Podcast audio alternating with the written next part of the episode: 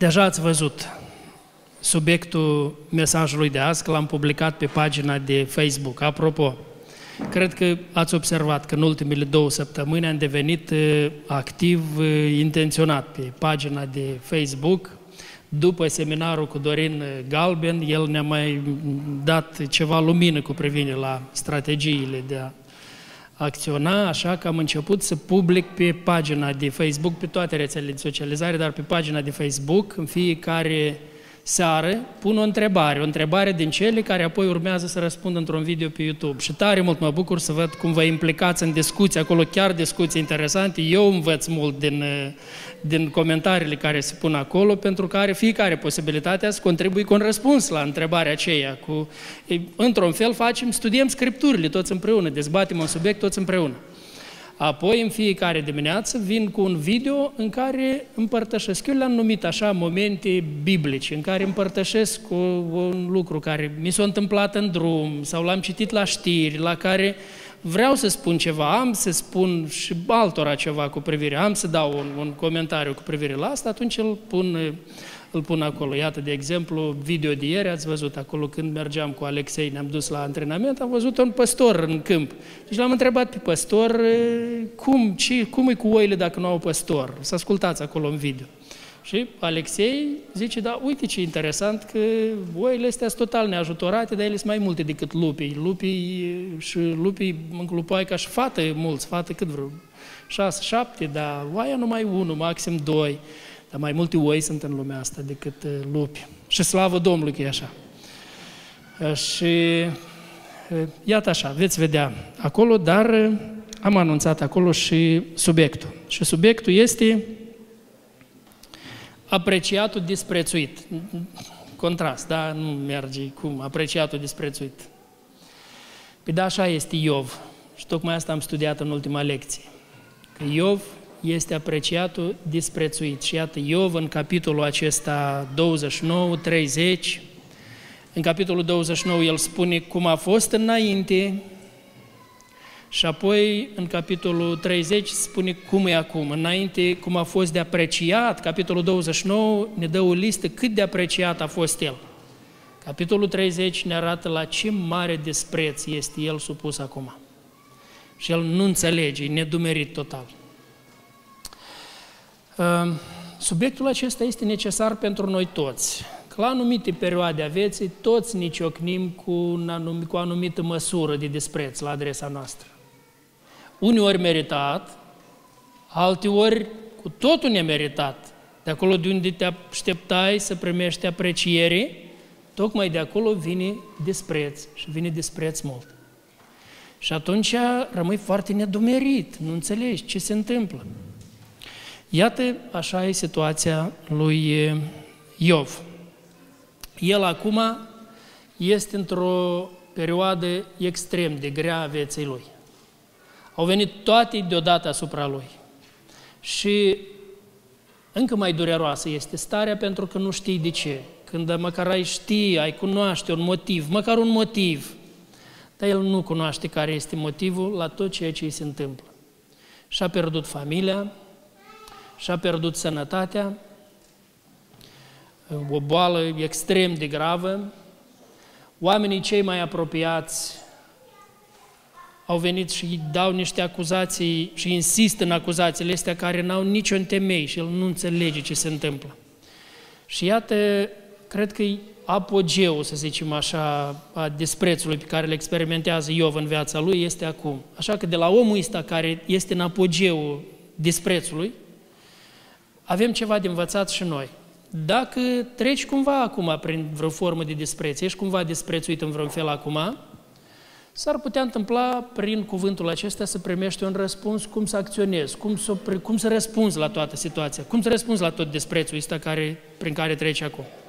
Dacă nu treci, Slavă Domnului, dar nu se poate să nu vin și la poarta ta să nu bată asta. S-ar putea întâmpla că dacă la toți oamenii mari s-a întâmplat și veți vedea azi, dar cum să-i rugăm noi pe copilași să stea mai în liniște, da, să ne auzim. Dacă la orice la orice persoană vine desprețul acesta, păi s-ar putea întâmpla că va veni și la tine și nu știi când. Poate chiar mâine, poate poi mâine, poate nu știu când se întâmplă. Atunci să fii pregătit pentru asta. Un alt lucru e, ca să vedem aici, în mesajul acesta, dacă nu suntem noi cumva cei care suntem disprețuitori, care disprețuim. Este un fel de disprețuit bun. Iată la Psalmul 15, îmi pare că acolo scrie, cu omul neprihănit, el privește cu dispreț pe cel vrednic de disprețuit. Și îl vom vedea și pe Iov. Iov, spune el, mărturisește el, că el în viața lui a privit cu dispreț pe cel vrednic de disprețuit și o să vedem, o să ajungem pe acolo azi. Deci haideți să mergem în Scripturi. Deschideți, vă rog, cu mine la capitolul 29 din cartea lui Iov. Și iată aici, la capitolul 29, Iov spune cum a fost altădată. Cât de cinstit a fost el, cât de respectat, cât de prețuit a fost omul acesta altădată. Iov a luat din nou cuvântul în pilde și a zis, Oh, cum nu pot să fiu ca în lunile trecute? Lunile, nu ani, acum. Cu câteva luni în urmă a fost tot asta. Ca în lunile trecute, deci cu câteva luni în urmă, două, trei, patru, nu știu câte luni au fi fost în urmă, lucrurile erau cu totul altfel. Zice, eu cum nu pot să fiu ca în lunile trecute, ca în zilele când mă păzea Dumnezeu? Când candela lui strălucea deasupra capului meu și lumina lui mă călăuzea în întuneric.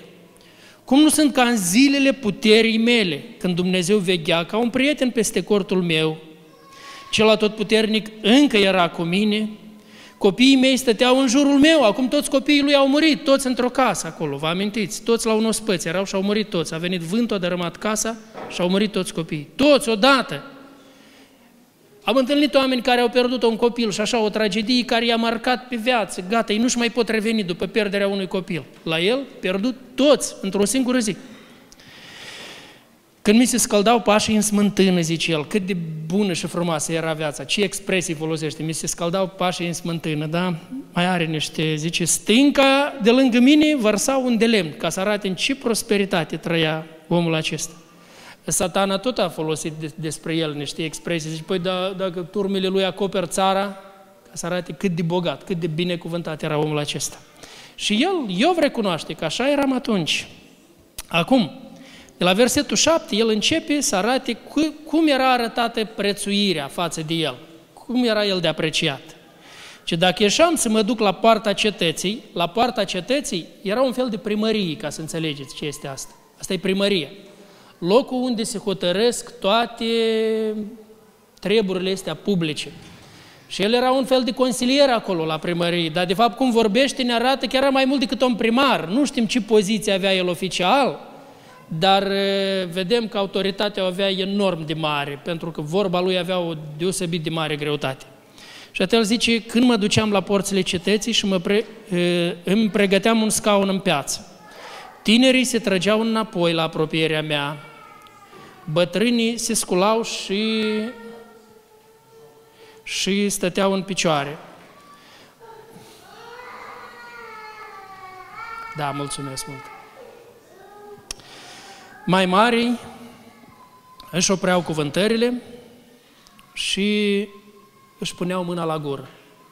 Așa greutate avea omul acesta. Vreau să vă închipuiți tot asta cum era. Deci cei mai respectați oameni din cetate, când deschidea el gura, ei, zice, își puneau mâna la gură, ei opreau, ei nu mai vorbeau nimic. Glasul căpeteniilor tăcea și li se lipea limba de cerul gurii. Urechea care mă auzea mă numea fericit, ochiul care mă vedea mă lăuda. De ce? De ce tot respectul acesta? De unde venea tot respectul acesta? Unii oameni vor respect numai pentru că stau într-o poziție, înțelegeți? Pentru că eu am poziția asta, trebuie să-mi dai respect. Pentru că eu sunt în poziția de păstor, ești obligat să mă respect că eu sunt păstor, înțelegeți așa? Sau pentru că eu sunt primar, pentru că eu sunt aceea, pentru că eu sunt antrenor, pentru că ceva, din pricina poziției trebuie să mă respect. Și este adevărat, poziția, omul când este pus într-o poziție, trebuie să-l respecti, așa ne învață Biblia, dați cinstea tuturor celor cărora le datorați cinstea. Dar el spune că e mai mult decât faptul că am o poziție. Pentru că am văzut, ajung în poziții oameni care nu prea fac mult. De fapt, de cele mai multe ori în poziții sunt oameni care... Uitați-vă acum ce se întâmplă în lumea asta întreagă. Poziții conduce uh, cea mai puternică țară a lumii, un om care se salut cu aerul, de-am de trei ori s-a salutat cu aerul, dar asta îți zice ceva despre el, îl tinde mâna și salut cu aerul. Ai ceva îți spune despre el, un om care este judecat pentru nu știu cât acolo, cu cheltuit milioane pe prostituate și fiul lui și așa mai departe. Adică lucrurile cumva nu merg împreună, știi? Dar iată, nu așa este aici, la Iov. Iov zice că el, meritul lui nu era unul care era, sau respectul pe care îl avea el, nu era un respect care numai datorită faptului că el avea o poziție. La drept vorbind, nici nu am numit până aici măcar că are vreo poziție. Noi nu-l vedem că el are vreo poziție oficială. Nu-l vedem că or fi consilier, că o fi primar, că o fi ceva. Nu vedem niciuna din astea. El spune de unde îi se tragea respectul. Zice, eu scăpam pe săracul care cerea ajutor și pe orfanul lipsit de sprijin. Iată de unde venea respectul. Omul ăsta intervenea. Când era un sărac lipsit de ajutor, când era un orfan, el venea în apărarea lui. Binecuvântarea nenorocitului venea peste mine. De ce? Pentru că el îl ajuta pe cel nenorocit. Când cineva nimerea într-o nenorocire, el era alături și el mai spune des pe parcursul cărții că el totdeauna când s-a întâmplat la cineva o nenorocire, el a intervenit, a venit, a ajutat, l-a sprijinit. Averea omul acesta și-a folosit-o pentru a face bine, nu pentru a se înălța asupra oamenilor, pentru a înjosi pe restul, pentru a exploata, pentru a... Nu, omul acesta a fost foarte bogat, dar a fost un om bun și averea și-a folosit-o pentru a face bine. El zice, umpleam de bucurie inima văduvei. Cum? Păi făceam bine văduvei, o ajutam pe văduvă, o sprijineam pe văduvă. Asta a făcut. Mă îmbrăcam cu dreptate și îi slujam de îmbrăcăminte. Neprihănirea mi era manta și turban. Iar o expresie frumoasă, de o figură de stil frumoasă, care vrea să arate când toate lucrurile se conducea de dreptate și nu lăsa alături de el să fie nedreptatea. Spune mai târziu ceva. Zice, orbului îi eram ochi, îl ajutam pe orb. Șchiopului îi eram picior, îl ajutam pe, pe, pe șchiop. Pe oamenii ăștia cu dizabilități, el i-a ajutat pe toți. Celor nenorociți le eram tată și cercetam pricina celui necunoscut, a străinului, pentru că e necunoscut și nu are nimeni cine să-l ajute. Dacă vedea un om necunoscut, îl ajuta. Iată seară am stat în ospeție cu niște rude, prieteni, buni și așa, o mărturie frumoasă mi-a spus uh, Maxim, uh, unchiul Jessica. Mi-a spus că a avut un moment greu, cum toți noi am avut anumite momente grele în viață. Și zice, și amintește cum un om absolut necunoscut s-a apropiat de el și l-a ajutat.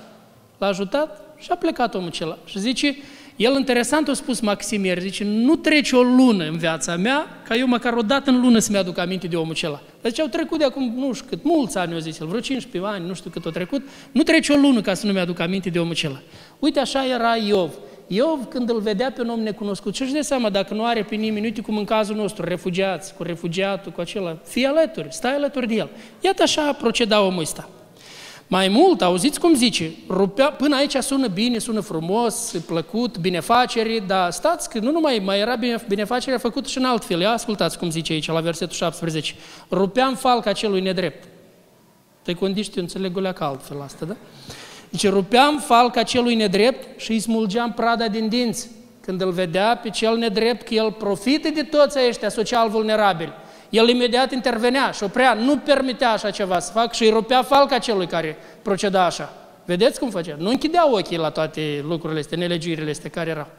De aia era prețuit el, de aia când intra în cetate, când venea la porțile cetății, era prețuit, pentru că era un om care făcea mult bine, făcea binefacere, atunci ziceam, și tocmai pentru că a procedat așa, el gândea că va fi bine, zice, în cuibul meu voi muri, zilele mele vor fi multe ca nisipul, apa va pătrunde în rădăcinile mele, roa va sta toată noaptea peste ramurile mele, se compară cu un copac și zice, eu mă așteptam că totdeauna voi fi verde și totdeauna va fi prosperitate și totdeauna va fi bine, pentru că eu numai bine am făcut și orice om care face bine la bine se așteaptă, sau nu? Așa -i? Dacă faci bine, bine te aștept. Și el zice, eu așa m-am așteptat.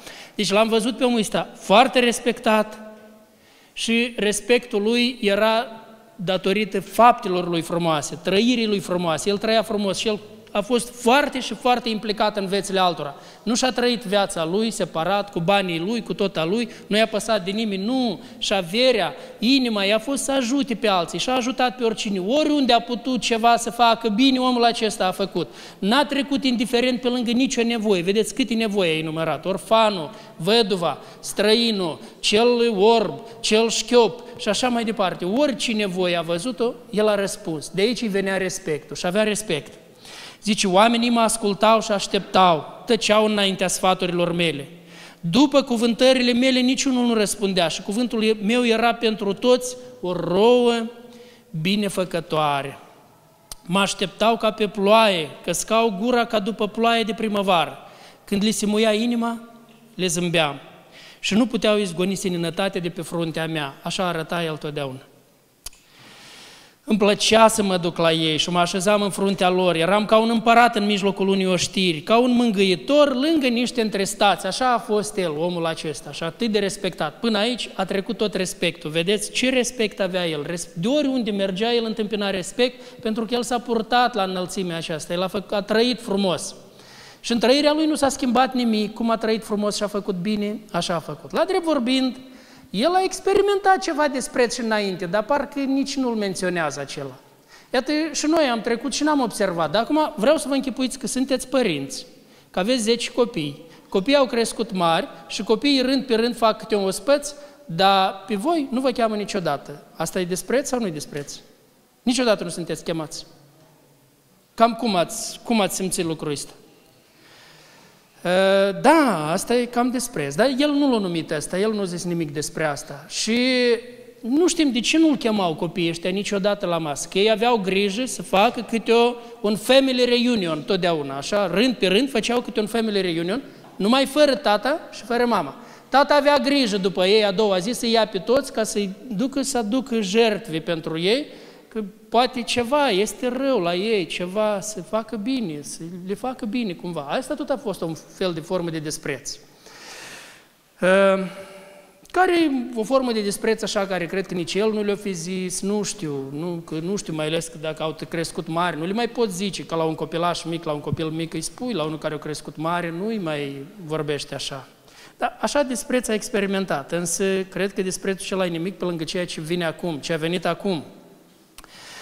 La capitolul 19, ia deschideți la capitolul 19 să vedeți cu ce despreț se confruntă el acum de când s-a îmbolnăvit.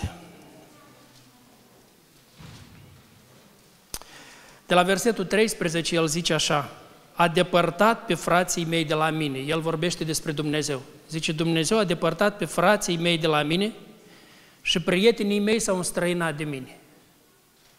Deja am văzut cum procedează prietenii lui, cei mai buni, au venit și ei aduc niște acuzații atât de grave, atât de grave, lipsite de orice temei, dar ei sunt siguri. Nu, nu poate fi altfel. Dacă tu n-ai fi păcătuit, nu ți se întâmpla toate astea. Și atunci încerc, dacă el nu răspunde nimic, ei încearcă să fie mai specifici. Tu ai exploatat, ai făcut asta, ai făcut asta, ai făcut lucruri care ei le presupun, care nu s-au întâmplat nimic. El zice, frații mei s-au depărtat de mine, prietenii mei s-au înstrăinat de mine, rudele mele m-au părăsit acum. Când are cea mai mare nevoie de ei, zice, rudele mele m-au părăsit, cei mai, mai de aproape ai mei m-au uitat. Casnicii mei și slugile mele mă privesc ca pe un străin. În ochii lor sunt un necunoscut acum. Chem pe robul meu, Vă amintiți al dat, zice, când mergea, când intra în piață, dau toți înapoi. Deci, să, bătrânii se sculau în piață. Acum ascultați atent, robul lui din casa lui zice, eu îl chem pe robul meu.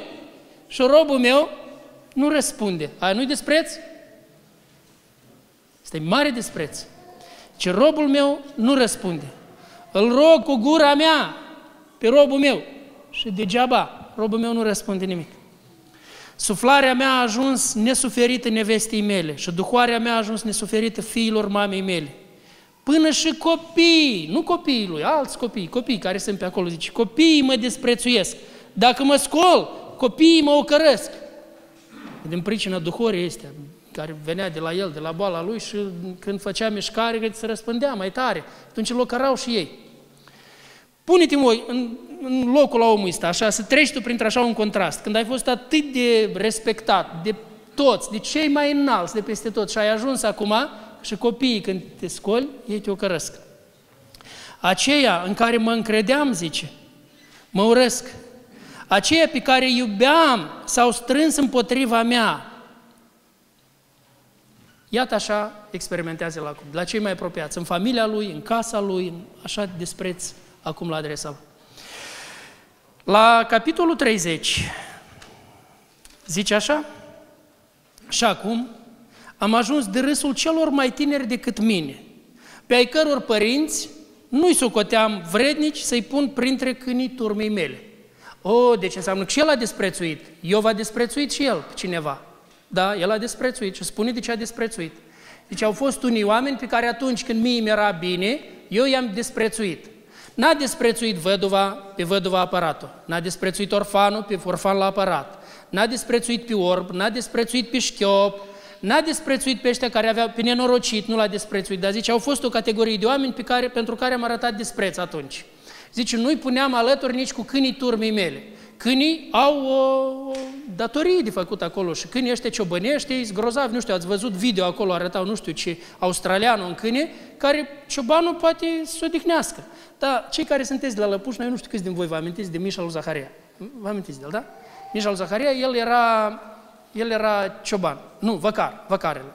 El era văcar și apoi toate vacile din sat, eu nu știu, acum am înțeles că au rămas vreo 4-5 vaci în sat, nu știu cât, dar erau multe, fiecare familie avea câte o vacă și apoi dimineața toți aduceau vacile și Mișa păștea vacile și el sara le aducea înapoi și vacile mergeau pe casă.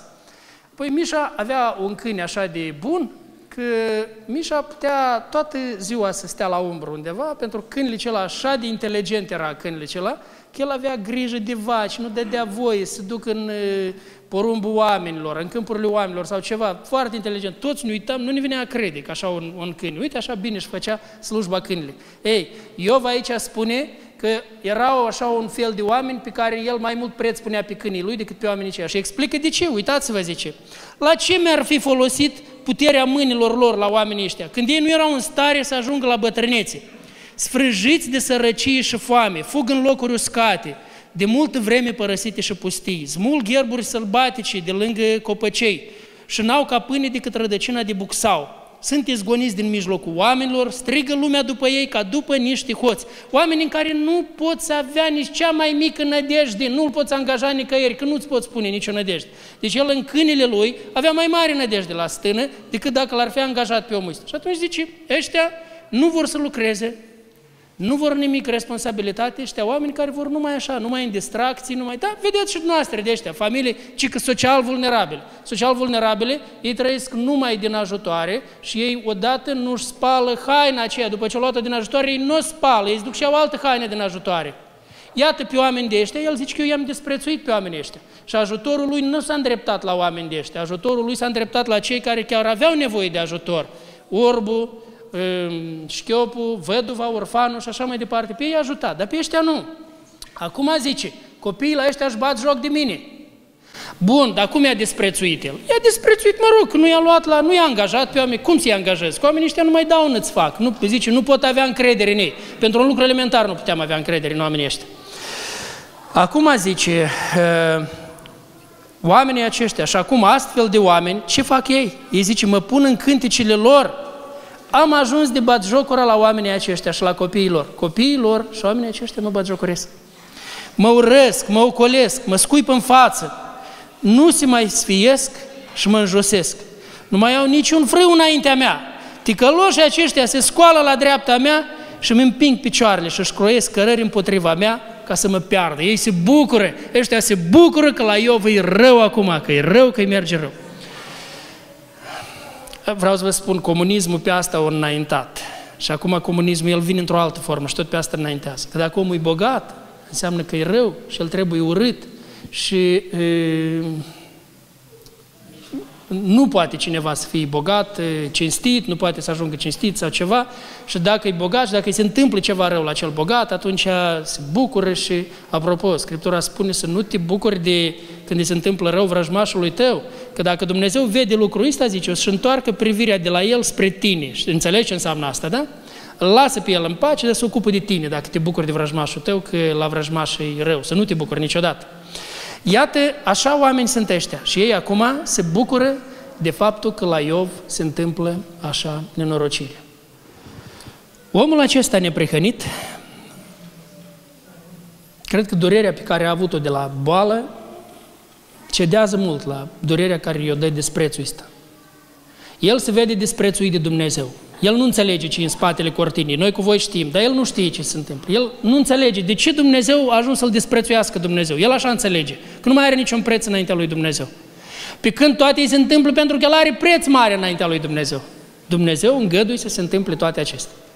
Validează prețul lui, nu știu cum. Toată încercarea asta tocmai validează prețul lui. Dar toți ceilalți nu sunt în aceeași situație. Prietenii lui l-au desprețuit. Oamenii ăștia toți din jur l-au desprețuit, robii din casă, peste tot despreț. Asta aduce durere foarte mare.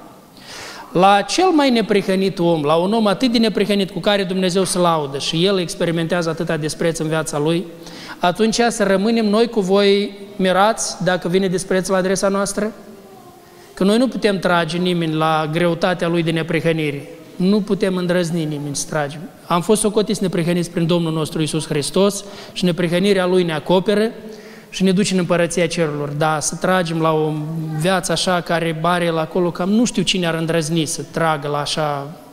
Și iată, omul ăsta experimentează așa de mult despreț. Mai mult, Apostolul Pavel, el tot ne spune că a experimentat despreț.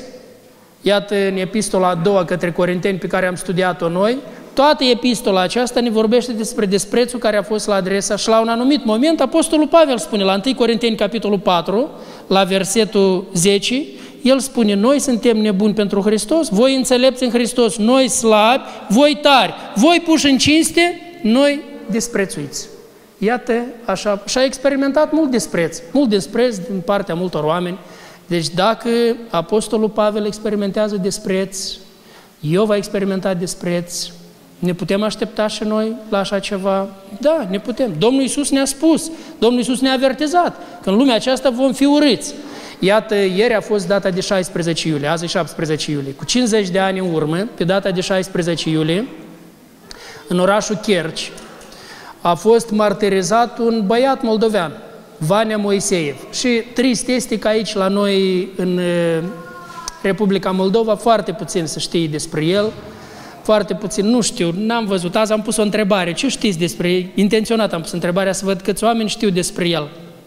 Cineva chiar a răspuns, nu știu nimic, nu știm nimic, nu știm despre el.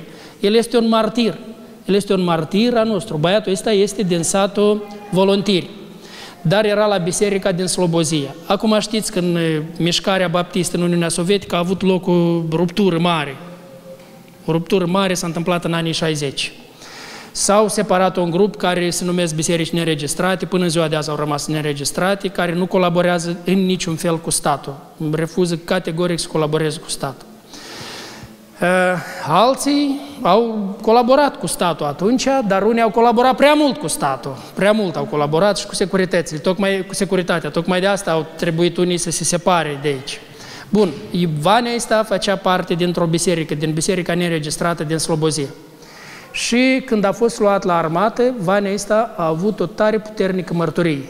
El spunea despre Domnul nostru Isus Hristos și acolo au încercat în fel și chip să-l, să-i rupă voința, să-i rupă credința lui, să-l forțeze să depună jurământul, să-l forțeze să ia arma în mână, nu era ca azi. Azi, vezi, este libertatea, dacă omul din convingere religioasă nu vrea să ia arma în mână, nu ia. Nu așa era în vremea aceea. În vremea aceea, ori făcea închisoarea, ori...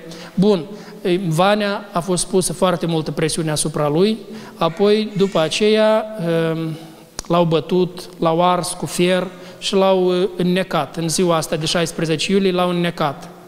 El, cu o zi înainte, le-a scris o scrisoare părinților acasă și cumva Dumnezeu a făcut scrisoarea să ajungă. Și în scrisoarea aceea el spunea că eu sunt supus la mari chinuri aici și zice, cred că nu mi-a mai rămas mult timp, eu plec, dar le-a scris un mesaj frumos părinților, rămâneți stare în credință, să nu cedați, Ă, tot Vania Ista le scria părinților cum Dumnezeu îi trimitea îngeri. Avea niște experiențe unicale, au avut cu îngeri, îngeri, vedenii acolo în, în armată, fiind el singur acolo, având mărturia asta.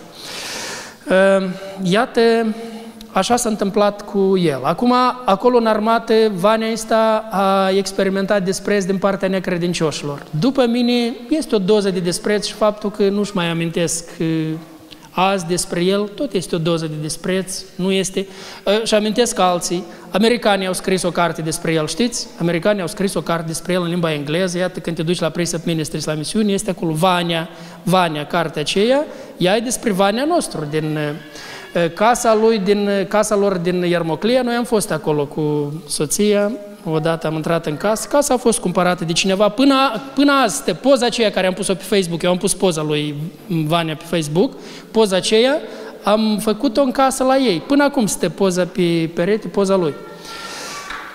Cred că ar fi bine casa aceea poate de cumpărat casa aceea să fie un muzeu, a, un muzeu a evanghelicilor, un muzeu a suferinței, a propovăduirii Evangheliei care a fost aici, ar putea să fie în casa aceea. Apropo, cei care mă auziți video online, apoi după ce veți auzi, nu știu, poate, poate am putea face ceva în direcția asta, ca să arătăm apreciere. Eu am mai zis și mai repet odată, că confesiunea majoritară din țara noastră, ei au mers într-o extremă. Ei divinizează pe morți. Și asta este o extremă divinizarea morților. Dar evanghelicii au mers într-o altă extremă, care nu-i mai puțin rea, poate chiar e mai rea. Pur și simplu să-i uite pe morților, pe eroilor, să-i uite, ca și cum ei nici n-au mai fost. Nici n-au mai fost, iată, fratele Tudor, știi cum am identificat acolo uh, mormântul unui uh, erou a credinței, care pur și simplu era părăsit. A trebuit mult timp până l-am găsit și acum fratele Tudor a mers cu soția, au făcut curat, s-au îngrijit. Ați văzut cum a fost cu mormântul Lidiei Caldăraru, Uh, apropo, interesant, ce cu mormântul Vania Moiseev. Mormântul Vania Moiseev cred că trebuie să fie acolo, la Slobozia, după idei. Trebuie să vedem ce cu el. Însă, iată, omul ăsta cu o doză de, de despreț și după moartea lui, prea mult preț nu se pune pe sacrificiu, pe exemplu, pe pilda lui frumoasă. Domnul nostru Iisus Hristos a fost desprețuit. În uh, Cartea prorocului Isaia, acolo unde scrie despre el la Isaia 53, scrie așa la versetul 3, desprețuit și părăsit de oameni, om al durerii și obișnuit cu suferința, era așa de desprețuit că îți întorceai fața de la el și noi nu l-am băgat în seamă. Așa a fost Domnul nostru Isus Hristos, a experimentat foarte mult despreț din partea oamenilor. Dar desprețul ăsta nu l-a făcut să cedeze, la chemarea pe care o avea El, la lucrarea măreață de mântuirea noastră a tuturor și a făcut-o. Și la Petru acolo scrie, când era batjocurit, nu răspundea cu batjocură. Când era chinuit, nu amenința, ci se supunea dreptului judecător și mergea înainte. Haideți să facem o concluzie la tot ceea ce am văzut. Deci, iată, S-ar putea întâmpla să experimentezi dispreț pe drept, pentru că ești vrednic de disprețuit. Că ești nu vrednic de disprețuit. Am văzut aici de cei care erau vrednici de disprețuit. Și chiar Scriptura spune că omul neprihănit îl privește cu dispreț pe cel vrednic de disprețuit. Mai avem un exemplu.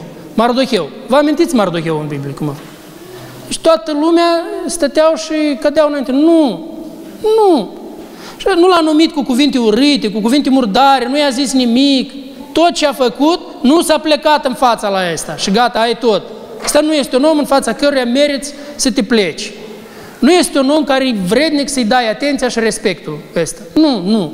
Pur și simplu l-a ignorat. Omul ăsta trebuie să fie ignorat. Sunt anumiți. Ignorarea tot este o formă de despreț care trebuie dată. Iată, așa au făcut. Uh, Poate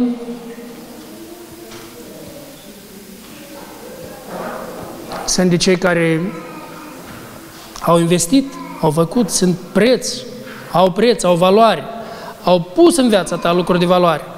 Și la un moment dat, când nu știu ce se întâmplă, începe a arăta despreț față de ei. Asta nu e bine, cum îi vedem pe ăștia aici. Toți oamenii ăștia, mai ales pe urmă, Iov știți că a fost restabilit. Asta a fost o perioadă în viața lui. Iov a fost restabilit după aceea. Cum l-au privit în ochi toți ăștia? Scriptura nu ne spune. Cum au privit în ochi toți? Ce au făcut toți restul? Toți ceilalți. Cum l-au privit? După ce l-a trecut prin valea asta, a fost o vale a umbrei morții prin care el a trebuit să treacă și apoi a fost scos de acolo. El credea că nu mai iese de acolo. El credea că pleacă, se duce, s-a încheiat pentru el orice fericire. A ieșit din valea aceea a umbrei morții. Dar cum au privit ei pe urmă? Toți oamenii ăștia, cum l-au privit pe ei? Ei, pentru că ei au uitat binele, că dacă l-au disprețuit, ei pur și simplu au uitat tot ceea ce a fost investit, tot ce a făcut omul ăsta pentru ei, ei au uitat și au aruncat la spatele lor tot asta. Ia să vedem bine fiecare din noi cum suntem aici, la capitolul ăsta. Când încep să-i meargă lucrurile rău cuiva, când începe să meargă în jos, când... Cum procedezi atunci? Cum faci atunci? Cum îți este răspunsul tău atunci? Și alta este cum răspunzi la despreț. Dacă toți au fost desprețuiți, au trecut prin despreț, așa oameni mari al lui Dumnezeu au experimentat despreț și au trecut prin el, ne mirăm dacă va veni și asupra noastră? Să nu ne mirăm. Prima reacție este să ne mirăm. Să ne mirăm, să cedăm, să... asta e ispita, să cedăm. Dar vedem, Domnul Iisus n-a cedat, Apostolul Pavel n-a cedat, Iov aici se pare că nu mai vedea nimic, tot. El pur și simplu plânge starea lui aici care este. Dar Dumnezeu să ne ajute ca să trecem prin toate astea, să înțelegem că e ceva normal. Este o parte a vieții. Iată, mi amintesc cum scrie acolo la Iacov. Să priviți ca o mare bucurie când treceți prin felurite încercări. Ca unii care știți că încercarea credinței voastre lucrează răbdare. Cuvântul acela felurite, vă amintiți, înseamnă multicolore. Multicolore. Iată și aici, ia uitați câte culori de, de despreț am văzut aici. Numai din capitolele acestea de la Iov. Câte culori de despreț am văzut în capitolul 19, capitolul 29, ați văzut câte culori. Și fiecare persoană îl aduce în culoarea lui desprețul, în felul lui îl arată. Dumnezeu să ne ajute să rămânem tare atunci când experimentăm desprețul. Alta să nu fim noi cumva cei care desprețuim. Să nu desprețuim oameni, să nu-L desprețuim pe Dumnezeu și să nu-L desprețuim pe Domnul nostru Isus Hristos. Pe Domnul nostru Isus Hristos, care până astăzi este desprețuit și este desprețuit mult, este desprețuit de cei care nu-L cunosc, care nu-L recunosc, dar este desprețuit mult și de cei care zic că-L cunosc și zic că sunt ucenici ai Lui, dar și trăiesc viețile așa ca și cum El n-ar exista, ca și cum El n-ar fi, parcă ar fi totul Asta tot e desprețuit, e despreț. Asta este ignorarea Domnului nostru Isus Hristos. Dar cei care amână pocăința lor și nu primesc jertfa Domnului Isus Hristos, cred că ăsta e cel mai mare fel de despreț. Acum am studiat Evanghelia după Matei. Asta așa durere aducea Domnului nostru Isus Hristos. Vai de tine, Horazine, vai de tine, Betsaido, zicea. Dacă s-ar fi întâmplat în Sodoma minunile care s-au întâmplat aici, de mulți ar fi pocăit toți. Dar în ziua judecății zice, va fi mai rău pentru voi decât pentru eh, toți aceia. Pentru că aici la voi am venit eu, am trecut eu pe la voi, am fost aici și voi n-ați răspuns. Și câți oameni așa n-au răspuns la mesajul Evangheliei. Asta tot e despreț. Asta este despreț. A nu răspunde la, a respinge mesajul Evangheliei, a nu uh, trăi potrivit cu, cu cuvântul lui, în ascultare de el, asta tot este a respinge. De aceea, dragii mei, vreau ca să încercăm să ne facem o evaluare fiecare. Cum, cum e cu disprețul? Cum mă port cu oamenii care mi-au făcut bine, îmi fac bine, arăt apreciere sau arăt dispreț față de ei? Cum mă port cu ei? Cum răspund? Dacă ceva nu este bine, atunci cuvântul lui Dumnezeu ne învață să dregem, să reparăm lucrurile. Să reparăm lucrurile. Poate faci câte un dispreț de ăsta care ei nu-ți pot spune, că le-ar fi incomod să-ți zică. Cum am dat pilda acolo cu copiii lui Iov, da? Ei, ce să le zică Iov? Ce să le spun, măi copii, da? Cum ce să le zic? Ei, poate să le zică nimic, că dacă ei fac așa, fac așa. Dar disprețul ăsta nu merge el pe nicăieri. Poate procedezi în felul ăsta sau ceva. Este foarte bine să-ți revizuiești, să-ți revizuiești bine cine sunt oamenii, cum te porți, Că, vezi, opusul este apreciere. A nu da aprecierea cuvenită înseamnă a arăta despreț. Și altă învățătură cum te porți când vine desprețul. Să înțelegem că nu facem nimeni excepții, că dacă am face excepție, atunci înseamnă să nu, mai, să nu bată desprețul pe la porțile noastre, să nu intre pe în curțile noastre, dar o să intre, nu se poate. Dar contrat pe la toți, contrat la Fiul lui Dumnezeu desprețul într-așa măsură, într el, apoi să mă mir că vine și pe la curtea mea, bate pe la poarta mea, intră pe la mine și mai vrea să mai zăbovească, să mai stăi, nu știu cât, o lună, două, trei, un an, nu știu, nu știu cât o să stea, apoi să mă înarmez cu răbdare și să răbd în smerenie până când Dumnezeu le rezolvă toate lucrurile. Așa să ne ajute Dumnezeu.